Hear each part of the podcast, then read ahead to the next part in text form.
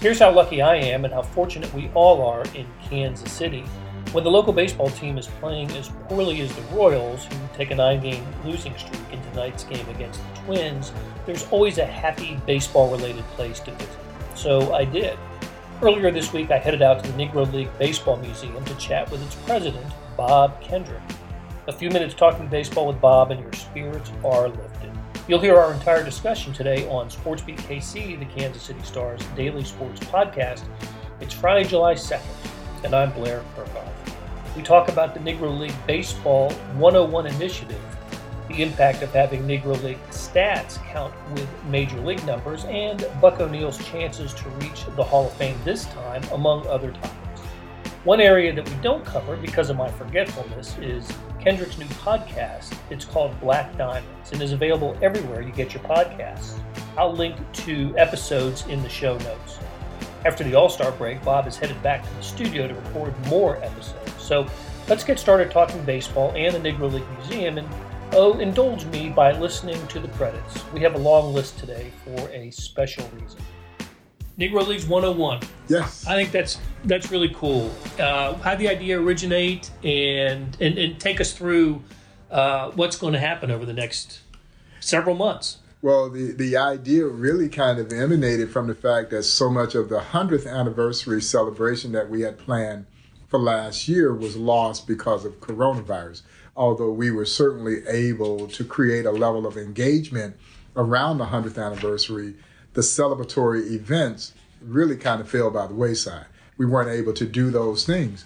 And so the Negro Leagues one oh one is a continuation of the celebration, but it's also the introduction of a national educational initiative that the museum has embarked on that really does truly embody the spirit of a one oh one level college course, of course, but this is going to be Negro Leagues history being introduced to all levels of learners, but including the actual creation of a Negro Leagues one oh one college course that we're still hopeful may be available this fall, but more likely by the spring semester that we will make offer to colleges and universities as a way to bring this history into the classrooms at that level. And so, but the one oh one will also become the umbrella in which all of our educational initiatives will fall under moving forward.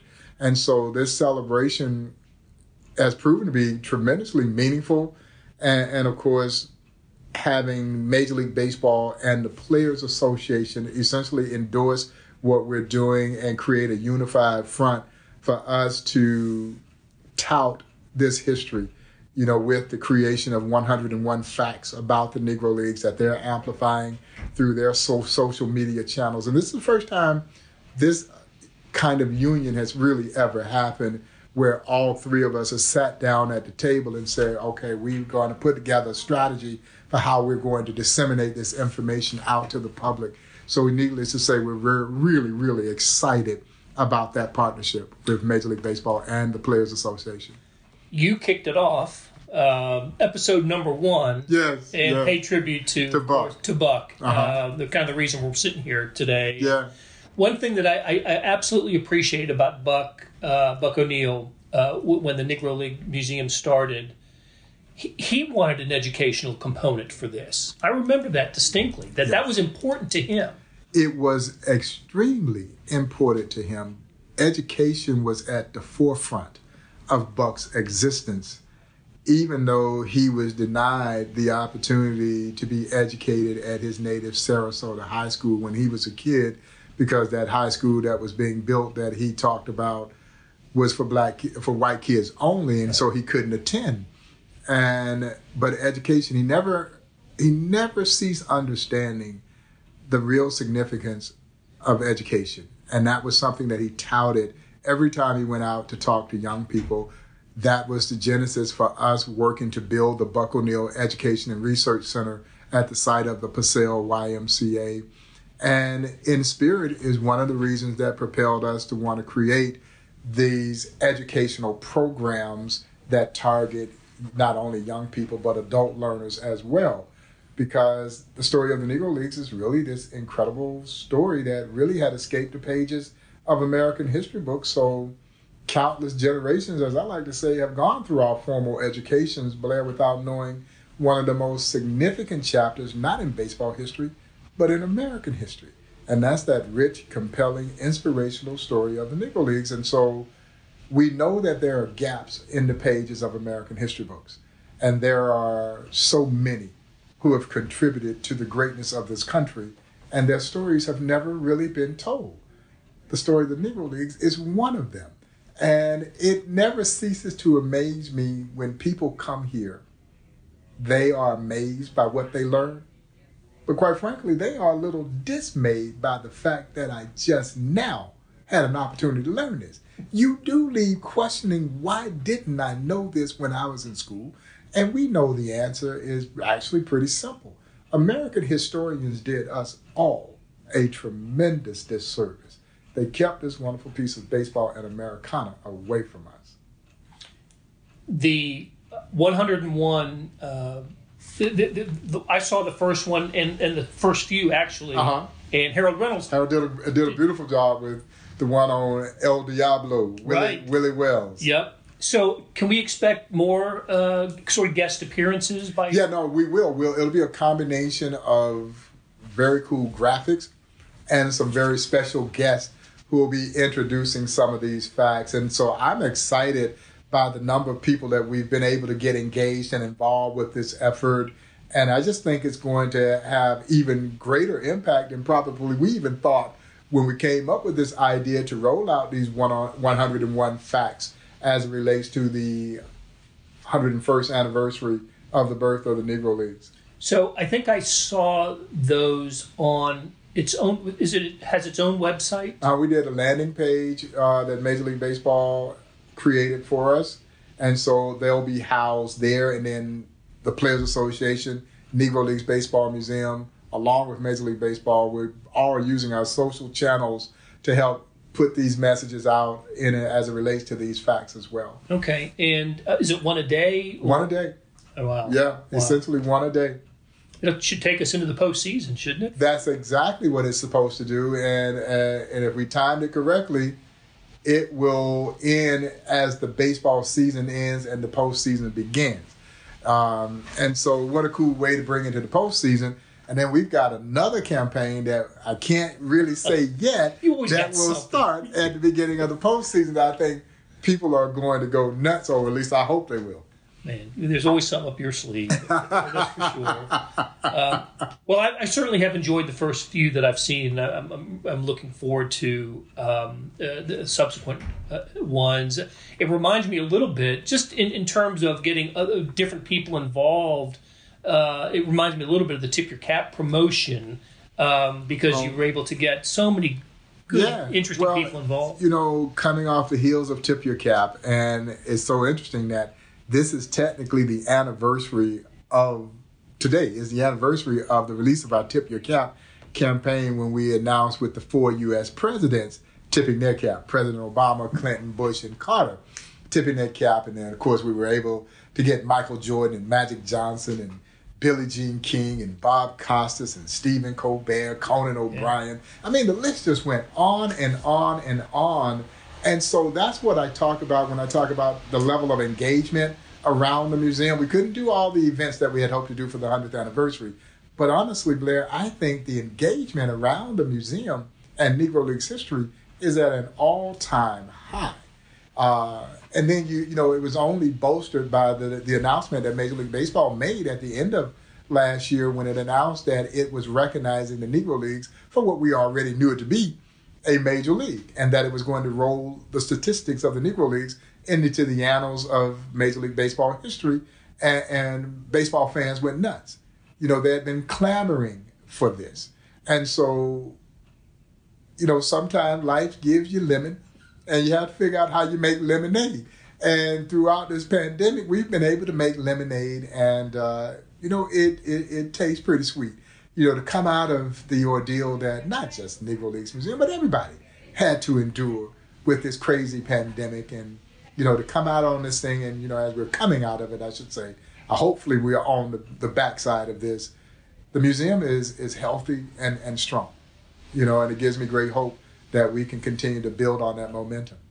that statistics uh, acknowledgement is no small thing. That's, no. That, that's, that's major. It is huge. Um, and, and, of course, I see it now on Baseball Reference dot com, mm-hmm. which is where everybody goes now for their for their baseball stats. How about how, how long was that in the works? It it was it was a significant undertaking. And, you know, I don't know exactly when baseball approached these historians about the idea of doing this, but I know that it took yeoman's duty to, to get this done. And, and that's why I tell people all the time, I tip my cap to all those historians and researchers who work together to collaborate, to do all of the unearthing that was necessary to get quantifiable data that led us to this day uh, that was announced in December. Because again, I'm not gonna say it was like finding a needle in a haystack, but it damn near was. You know, and these people were so diligent and so passionate about that. But I also think, Blair, the work that we've done for now three decades, also helped get us to this point that they would be tasked with trying to pull the statistical data to look at this opportunity to recognize the Negro Leagues, again, for exactly what they were, a major league. And so it was tremendously historical, it is tre- tremendously significant uh, along all fronts. And it has absolutely bolstered the interest in Negro Leagues history, and again, in this museum, as the primary caretaker of this history. Well, I think the museum helped keep alive, you know, Negro League stars who had passed away, the, whose, yes. whose statistics now stand right next to yeah. the greatest baseball players in the, you know, in the major leagues. Um, what I loved about it was you could go to baseball reference dot com and type in Satchel Page's name, and, and you'll get his major league stats, because yeah. he had a major league career. And and some of the great Negro Leaguers, you know, started to play in the major leagues in the fifties, but you didn't get the full, nowhere near the full story yeah. of a Satchel Paige and others. Yeah. Um, and now you do. And, and now you, you get all of his Monarchs and, and exactly. other teams. And, yeah, you get a much clearer picture of just how great those players who did get that opportunity to transition. Those are the players who I think will be greatly impacted by this decision. The players like Monty Irvin, Larry Doby, Satchel Paige, they all had substantial time in the Negro Leagues, but then went on to have pretty significant careers in the major leagues. And so their numbers will change drastically. You know, Monty Irvin now becomes a lifetime three hundred hitter, where, you know, during the time that he was playing in the major leagues, I think he had like two ninety-seven, two ninety-eight. You know, which is nothing to sneeze at for a guy who was thirty years old by the time he gets to the major leagues. He was a shell of himself, but even that shell of himself was still star quality, because that's how good Monty was. Well, his numbers will change dramatically because they were so strong during his time in the, ma- in the Negro Leagues. And, and as I tell people all the time, I wish Major League Baseball could have gotten Monty Irvin when he was nineteen, twenty years old. Yeah. Yeah, you know, and so... It'd be like getting Willie Mays at the beginning of his career. Exactly, exactly. Yeah. You know, and so my only disappointment is that they had to cut it off at nineteen forty-eight, because you still had a number of great stars who are still there in the Negro Leagues whose numbers would have been likely impacted had they maybe had the scope moved to nineteen fifty-five. Because for me, it was after the nineteen fifty-five that the Negro Leagues really became minor league at best. But you still had some significant talent in the Negro Leagues after nineteen forty-eight. And, and so it would have been interesting to see, but I, you know, that's just nitpicking. Uh, they did a tremendous job. We're so proud of the work that they've done. Uh, I think all of us who are part of the Negro Leagues family were ecstatic by the decision. And, and that's with the understanding that, again, these players were never seeking validation from anyone. They knew how good they were. They knew how good their league was, and quite frankly, the major leaguers knew how good they were. So this wasn't about validation in their eyes, but it is significant that years later, Major League Baseball does acknowledge and recognize the contributions that were made to our game, both on and off the field, by these heroes of the Negro Leagues. And for me, there is a level of atonement that is associated with this, because we know, for those of us who knew about this commission, and most of us didn't even know about this commission that was put together in the late nineteen sixties, who failed to recognize the Negro Leagues as a major league, well, blatantly dismissed it is what essentially happened, which we know was racially motivated. And so, yes, they have righted a wrong. And, and that's why I have to acknowledge what Commissioner Manfred and all of those who were involved in making this decision did, because they essentially did what others could have done and didn't do. You know, so irregardless of the timing and what others may say, the motivation for doing it, it, it really doesn't matter. They did it. And, and they did what others could have done, and they didn't do it.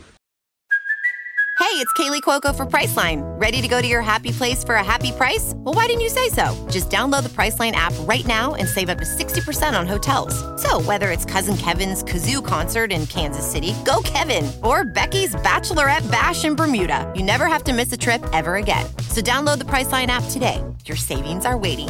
Go to your happy place for a happy price.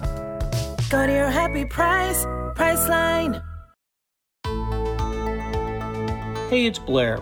We have a special subscription offer for SportsBeat K C listeners, unlimited digital access to the Kansas City Star's award-winning sports coverage. Sign up now for one year of Sports Pass for access to all the sports news, features, and columns presented on the kansas city dot com site, and it's only thirty dollars. That's a forty percent savings off our regular rate. Your subscription will automatically renew after the initial term at fifty bucks, unless you tell us to cancel. Your subscription helps support the sports coverage of kansas city dot com and the Kansas City Star, and that support has never been more important. Please visit kansas city dot com slash SportsBeatKC offer to get this special offer. And as always, thanks for listening.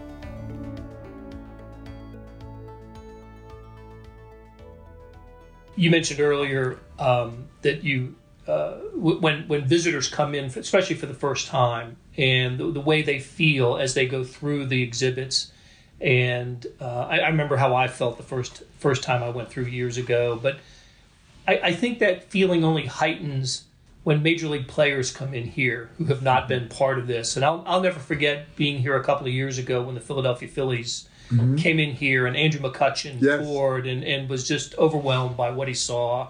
And several of the Phillies, yes. too. Not just black ball players, white ball players, Absolutely. too, and coaches. Um, I know you've had the Pirates in here earlier mm-hmm. this year. Um, do you still get a kick out of seeing the, you know, having the major leaguers come in? It never gets old. It honestly never gets old. And I guess for me, it's kind of legacy.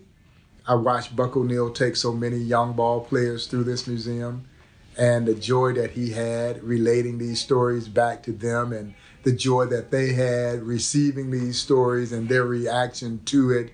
And now I get to do it, and it never gets old. I never get tired of sharing the stories and seeing their reactions to the stories and helping them understand their places in this game. And it doesn't matter what color you are, because what you share, and this is the message that I share with them every time I get to take one of the young major league athletes in particular through the museum, the bond, the common denominator that you share with the players of the Negro Leagues, just love of the game. Play this game because you love it. But as I also share with them, you will never see a greater example of love of the game than you do when you walk through that museum.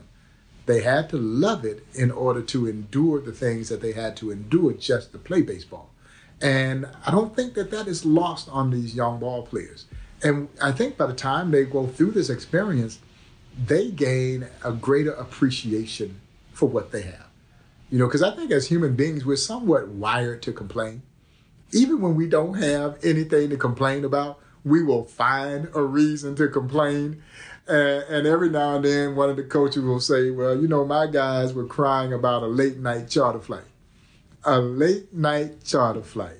And then you walk through this museum and you see the challenges that these athletes face, where they could ride into a town, fill up the ballpark, but yet not be able to get a meal from the same fans who had just cheered them, or not have a place to stay. So they would sleep on the bus and eat their peanut butter and crackers until they could get to a place that would offer them basic services. All of a sudden, that late night charter flight doesn't seem so bad after all. So it does create perspective. And, and that's part of it as well. And so, yeah, so I still, man, I still enjoy every chance that I get. Derek Shelton over at the Pirates called me personally so that we could arrange for them to make their second visit. They were the only team that visited last year during the pandemic because of the tight quarantining that Major League Baseball was enforcing. And they actually petitioned because he wanted his players, particularly being from Pittsburgh and, and the great connectivity that they have with two of the greatest Negro League franchises, two of the greatest baseball franchises of all time, with the Homestead Grays and the Pittsburgh Crawfords. He wanted them to be immersed in this environment and, and understand why this story is so profound there in the Pittsburgh area as well. Right. I mean, they're um, uh, those two franchise, the franchises in Pittsburgh and the Kansas City Monarchs. I don't know if they had a rivalry going, but you know, along with the Stars and some of the others, yeah. th- those are the th- those were the Yankees and the oh, no Dodgers of, oh, the, no of their time. Yeah, no, but right there in Pittsburgh, you had essentially a civil war of baseball between the Grays and Crawfords. You know, uh, there was no love lost. And great, great players. On both and those great two. players. We're talking about a bevy of future Hall of Famers right. that stock filled those two franchise rosters. Yeah, no, no. You can only imagine what that must have been like. And they had the, the great newspaper there, too. The Pittsburgh the, the Pittsburgh Courier. Courier. Absolutely. Yep. Which I call the, I guess the, it was U S A Today before we ever knew what U S A Today was, because while it was a Pittsburgh-based paper, it was essentially a national paper. Right. Uh, yeah, and, and so that's that, you know, how black folks got a lot of their news was through the Courier. Of course, we're very fortunate to have the Kansas City Call still publishing right. right down the street from the Negro Leagues Museum, the Chicago Defender, the Amsterdam News. These were the primary voices that kept the Negro Leagues alive. And had it not been for the black press, we'd have very little to go on as it relates to how substantial the Negro Leagues really were. I went to the Call archives to get all my Monarchs history. Um, the, the Star and the Times had a little bit about, especially the twenty-four World Series, yes. forty-two, but the Call, my gosh, covered the heck out of yeah. the Monarchs. Yes, so yes. As, as you might expect. Yeah. Um, I, I never I never want to come here without asking you about Buck O'Neil and the Hall of Fame.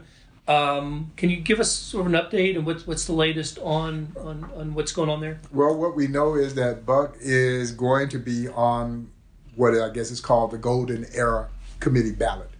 And they are scheduled to meet in December. They were scheduled to meet last year. They postponed it because of the pandemic, didn't want to do it in a virtual environment. So they are scheduled to meet in December from my understanding, which means this is likely going to take place at the baseball winter meetings, where it will ultimately be determined whether or not Buck O'Neil gets in this time or not. And, and for me, I have to prepare myself mentally and emotionally with the understanding that he may not get in. You know, although my heart of hearts believes that he will get in this time, and you know, I also need to prepare as if he's getting in as well. And so it's this kind of interesting dual kind of juxtaposition, so to speak. You know, I don't want to put the cart in front of the horse, but by the same token, we want to be able to have plans in place for what we hope will be a Buck O'Neil Hall of Fame celebration and an opportunity to really celebrate his museum. And I, you know, so yeah, I am hopeful and optimistic that it will happen. We'll learn his fate in December, however. It would be time to right a wrong, is the way I look at it. There, I think a Maybe lot you of can't people, say that, but I think I, I a lot of people share that sentiment. And that's why, you know, Joe P- Joe Posnanski and I talk about this all the time. And, you know, we were all devastated when he didn't get in in two thousand six. And it won't feel quite the same because he's not with us. But for his fans who have been just as vocal about his belonging as they were the day that it didn't happen. And Buck has been gone for now almost fifteen years. And, and they are just as vigilant today as they were fifteen years ago about this man belonging in the National Baseball Hall of Fame.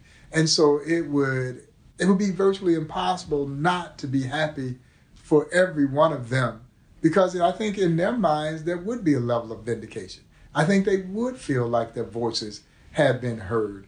And, and you got to be there to help cheer that on and, and celebrate. And it is cause for celebration. You know, even when I push aside, you know, my own emotions of what took place in oh six and how difficult that year was. And, and then that year, Buck would pass on later that year, which made it even more challenging. But spiritually, you know, I think there would be kind of this, okay, he's there. Yeah, he's still with us. We started our conversation with Buck O'Neil, and we'll end it with Buck O'Neil. Bob, thank you so much. No, you're welcome, Blair, anytime.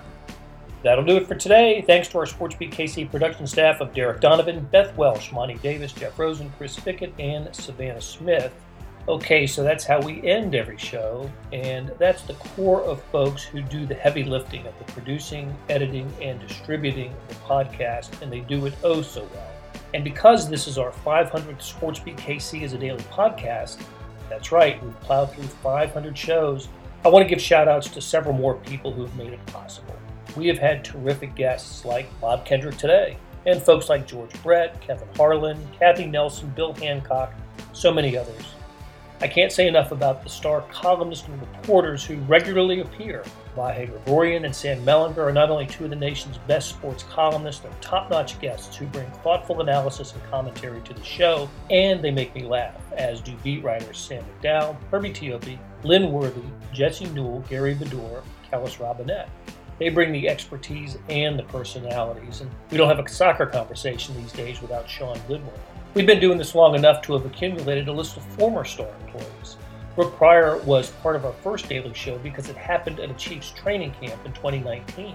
Suichi Terada and Alex Schiffer covered Missouri and then went on to N B A Beats.